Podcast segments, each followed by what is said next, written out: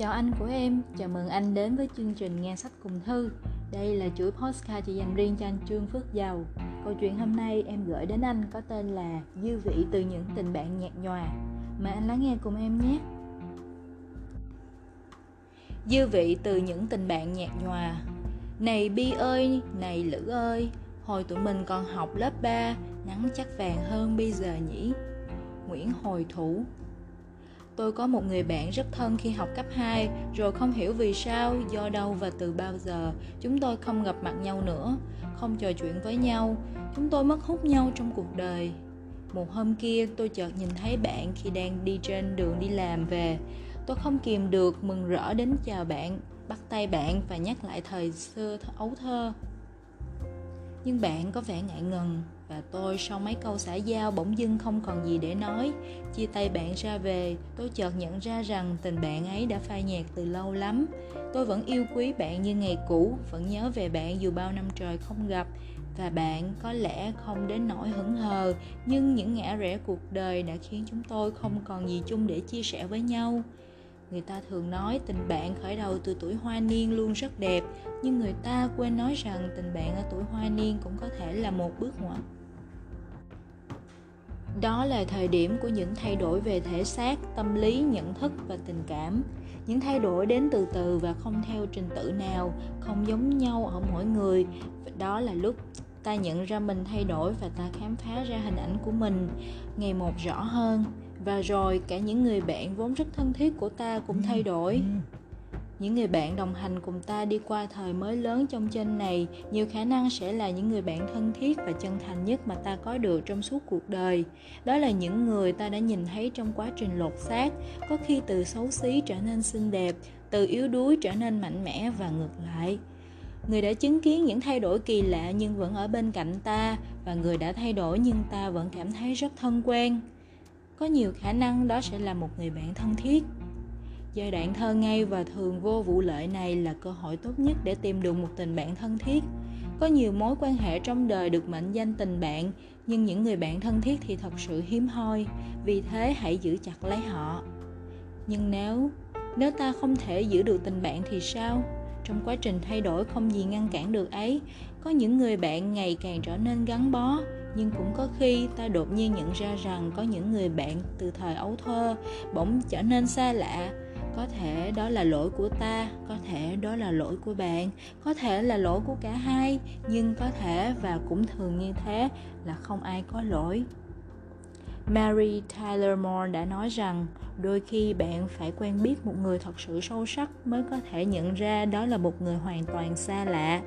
Cuộc sống đang chảy về phía trước, tôi đổi thay và bạn cũng đổi thay. Sự chia xa ô cũng là lẽ thường tình của đời sống, có rồi lại mất đến rồi lại đi.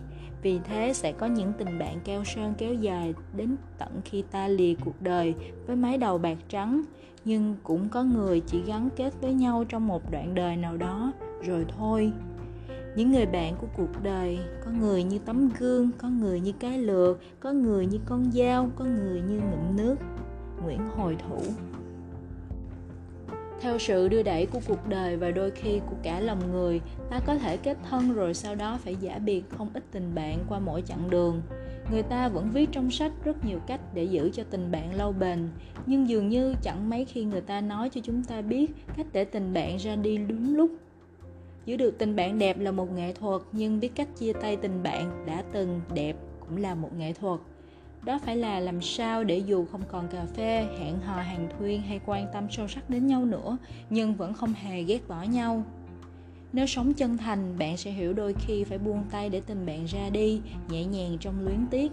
Phải thân mật một cách gượng ép, cốt để níu kéo một mối quan hệ đã nhạt nhòa sẽ chỉ tạo nên những vết hằn xấu xí trên gương mặt hồn nhiên của kỷ niệm chi bằng cứ trả tình bạn ấy về đúng chỗ của nó trong một ngăn ký ức của ta.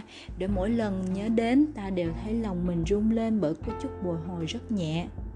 Về đâu dâm người bạn nhỏ, từ những vì sao đêm lấp lánh trong dòng ngân hà của trí nhớ, nguyễn hồi thủ. Và điều đáng để kể nhất chính là những dư vị còn lại trong trái tim ta, làm đầy ấp tâm hồn ta, những dư vị ngọt ngào của một tình bạn dù đã nhạt nhòa.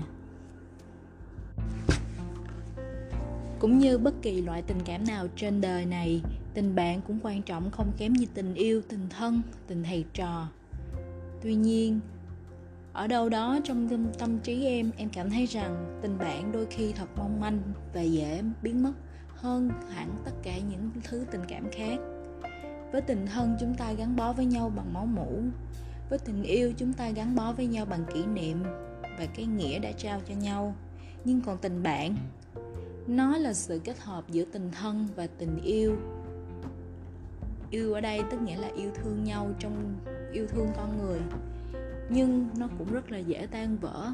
Đôi khi vì những chuyện rất là nhỏ nhặt, vì một sự cách xa chẳng bao lâu mà chúng ta không còn nhìn mặt nhau nữa, không còn nhớ đến nhau nữa và thậm chí đôi khi cũng ghét bỏ nhau nữa. Tuy nhiên, em phải công nhận rằng những tình bạn hoa niên, Nhất là độ tuổi từ 10 cho đến 17 Đó là tình bạn đẹp nhất trong cuộc đời. Ở cái xã hội lúc đó, một xã hội thu nhỏ của những thế giới rộng lớn bên ngoài, bạn bè đối với nhau bằng những thứ tình cảm chân thành nhất, ghét cho ra ghét, thương cho ra thương. Và luôn luôn sẵn sàng giúp đỡ chúng ta và đặt chúng ta, thậm chí đặt chúng ta lên trên cả gia đình, lên trên cả thầy cô có lẽ sự nổi loạn, sự bất chấp và sự thấu hiểu lẫn nhau của tuổi mới lớn gắn kết chúng ta nhiều đến như vậy. Nhưng rồi sao? Cái gì cũng có cái giá của nó, rồi tất cả chúng ta đều trưởng thành, đều trở thành những con người khác. Và đôi khi tình bạn là một trong những thứ chúng ta phải đánh đổi trong cuộc đời này, để nhận lại một giá trị lớn hơn, đó là sự trưởng thành. Nghe câu chuyện này, anh có nhớ về những người bạn thỏa hoa niên của anh hay không?